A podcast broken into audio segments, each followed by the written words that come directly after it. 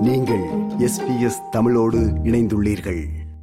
நாட்டை விட்டு வெளியே செல்லும் சுற்றுலா பயணிகளும் ஆஸ்திரேலியர்களும் தாங்கள் வாங்கிய சில பொருட்களுக்கு அவர்கள் உள்ளூரில் செலுத்திய ஜிஎஸ்டி என்ற வரியை திருப்பிப் பெறுவதற்கான ஏற்பாடு விமான நிலையங்களில் பல காலமாக செயற்பட்டு வருகிறது. இது பற்றி விளக்குகிறார் பிரபல வானொலியாளர் இரா சத்யநாதன் அவர்கள். வணக்கம் சத்யநாதன் அவர்களே. வணக்கம் ரேணுகா. நாங்கள் வெளிநாடு செல்கிற போது விமான நிலையத்தில் வைத்து நாங்கள் வெளிநாட்டுக்கு கொண்டு செல்வதற்காக வாங்கிய சில பொருட்களுக்கான ஜிஎஸ்டி அந்த வரியை திரும்பி பெறுவதற்கான ஏற்பாடு பல காலமாகவே இருக்கிறது. ஆனாலும் பலருக்கு அதை பற்றி தெரியாமல் இருக்கலாம். எனவே அதை பற்றி விளக்கங்கள். அது எப்படி செயற்படுகிறது என்று முதலில் சொல்லுங்கள்.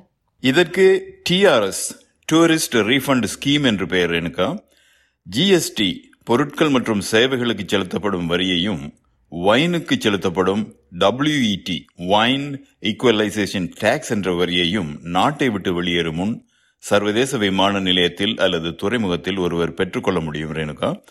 சர்வதேச விமான நிலையத்தில் கஸ்டம்ஸ் என்ற சுங்கச் சோதனை பகுதியையும் டியூட்டி ஃப்ரீ ஸ்டோ என்ற வரியற்ற பொருட்கள் விற்பனை செய்யப்படும் பகுதியையும் கடந்து சென்றால் இதற்கான டிஆர்எஸ் டூரிஸ்ட் ரீஃபண்ட் ஸ்கீம் அமைந்துள்ள அலுவலகம் இருக்கிறது. இது ஆஸ்திரேலியன் போர்டர் ஃபோர்ஸ் அதிகாரிகளால் நடத்தப்படுகிறது. வெளிநாட்டு பயணிகள் மற்றும் வெளிநாடு செல்லும் ஆஸ்திரேலியர்கள் தாம் செலுத்திய ஜிஎஸ்டி மற்றும் டபிள்யூஇடி வரிகளை இங்கு மீள பெற்றுக்கொள்ள முடியும் ரேணுகா. சரி ஒருவர் தான் செலுத்திய இந்த வரியை திரும்ப பெறுவது அப்படி ஒருவர் செலுத்திய ஜிஎஸ்டியை திரும்ப பெறுவதற்கு ரேணுகா ஜிஎஸ்டி உட்பட முன்னூறு ஆஸ்திரேலிய டாலர்களுக்கு அல்லது அதற்கு கூடுதலான பொருட்களை ஆஸ்திரேலியாவில் ஏபிஎன் ஆஸ்திரேலியன் பிசினஸ் நம்பர் என்ற இலக்கத்தை கொண்டுள்ள வர்த்தக நிலையத்திலிருந்து வாங்கியிருக்க வேண்டும். ஒவ்வொரு ரசீதும் அதாவது ரிசீட்டும் முன்னூறு டாலர்களுக்கு அல்லது அதற்கு மேற்பட்ட தொகைக்கான ரசீதாக இருக்க வேண்டும். ரிசிட் அதாவது ரசீது பேப்பர் ரிசிட்டாக இருக்க வேண்டும். ரசீதில் திகதி இருக்க வேண்டும். ஆயிரம் டாலர்களுக்கு மேற்பட்ட தொகைக்கான ரசீதில் பொருளை வாங்கியவருடைய பெயர் கடவுச்சீட்டில் உள்ளது போல பதிவு செய்யப்பட்டிருக்க வேண்டும். பொருட்கள் பற்றிய விவரம் ரசீதில் இருக்க வேண்டும். நாட்டை விட்டு வெளியேறும் தினத்துக்கு முந்தைய அறுபது நாட்களுக்குள் இப்பொருள் வாங்கப்பட்டிருக்க வேண்டும் அல்லது இந்த பொருட்கள் வாங்கப்பட்டிருக்க வேண்டும். வாங்கிய பொருட்கள் ஹேண்ட் லெக்கேஜாக கையுடன் எடுத்துச் செல்லப்பட வேண்டும் அல்லது நகை கைக்கடிகாரம் போன்றவற்றை அணிந்து கொண்டிருக்க வேண்டும். பொருட்களுக்கான ரசீது கடவுச்சீட்டு இன்டர்நேஷனல் போர்டிங் பாஸ் என்பன பொருட்களுடன் சமர்ப்பிக்கப்பட வேண்டும். அந்த பொருளை கொண்டு செல்பவரே பணம் செலுத்தி அந்த பொருளை வாங்கி இருக்க வேண்டும். ரசீதுகள் மூலப்பிரதிகளாக அதாவது ஒரிஜினல்களாக இருக்க வேண்டும். போட்டோ காப்பீஸ் என்று சொல்லப்படுகின்ற பிரதிகள் ஏற்றுக்கொள்ளப்பட மாட்டாது. சுங்கச்சோதனை இமிகிரேஷன் என்ற குடியகல்வு பகுதியை கடந்து இந்த டிஆர்எஸ் அலுவலகம் செல்லும்போது உங்கள் விமானம் புறப்படுவதற்கு ஆக குறைந்தது ஒன்றரை மணித்தியால அவகாசம் இருப்பதை உறுதி செய்து கொள்ள வேண்டியது அவசியம். டிஆர்எஸ் அலுவலகத்தில் வரியை திரும்ப பெறுவதில் தாமதங்கள் ஏற்படலாம்.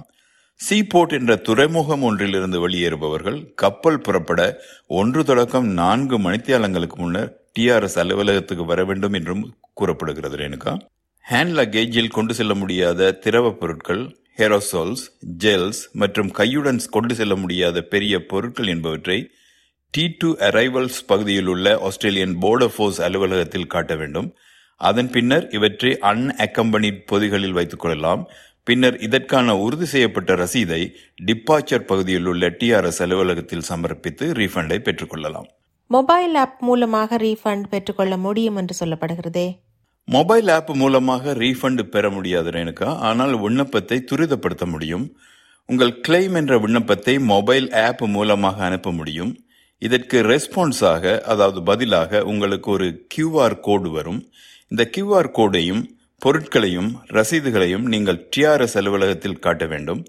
ஆப் மூலமாக விண்ணப்பம் செய்வது விண்ணப்பத்தை சப்மிட் செய்வது சமர்ப்பிப்பது ஆகாது. ஏபிஎஃப் அதிகாரிகளே உங்கள் விண்ணப்பத்தை சமர்ப்பிப்பார்கள். இதேவேளை ஆஸ்திரேலியாவில் நிரந்தர வதிவிட உரிமை உள்ளவர் அல்லது ஆஸ்திரேலிய குடிமகன் டாக்ஸ் ரீஃபண்ட் பெற்ற பின்னர் வெளிநாட்டுக்கு அவர் எடுத்துச் சென்ற ஒரு பொருளை திரும்பி வரும்போதும் நாட்டுக்குள் கொண்டு வர முடியுமா?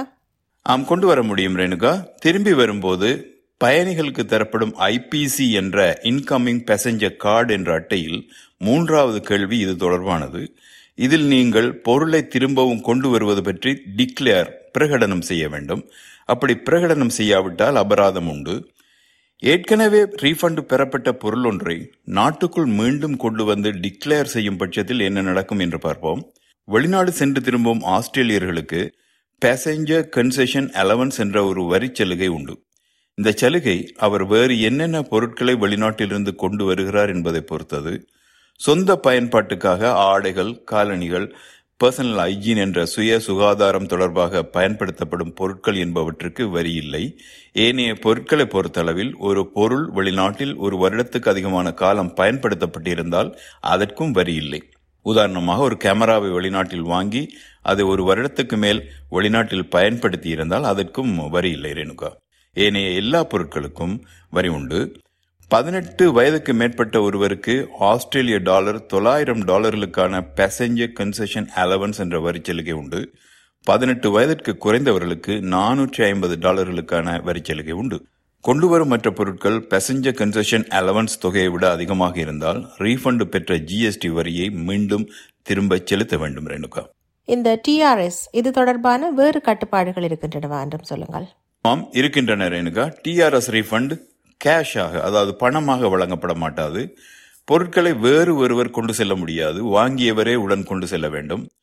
டொமஸ்டிக் ஏர்போர்ட் என்ற உள்நாட்டு விமான நிலையங்களில் ரீஃபண்ட் பெற முடியாது. புறப்படும் தினத்துக்கு முன்னர் அல்லது பின்னர் ரீஃபண்ட் பெற முடியாது.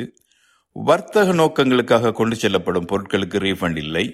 புகையிலை பொருட்களுக்கு அல்லது ஏற்கனவே ஆஸ்திரேலியாவில் பயன்படுத்தப்பட்ட அல்லது ஒரு பகுதி பயன்படுத்தப்பட்ட பொருட்களுக்கும் ரீஃபண்ட் இல்லை.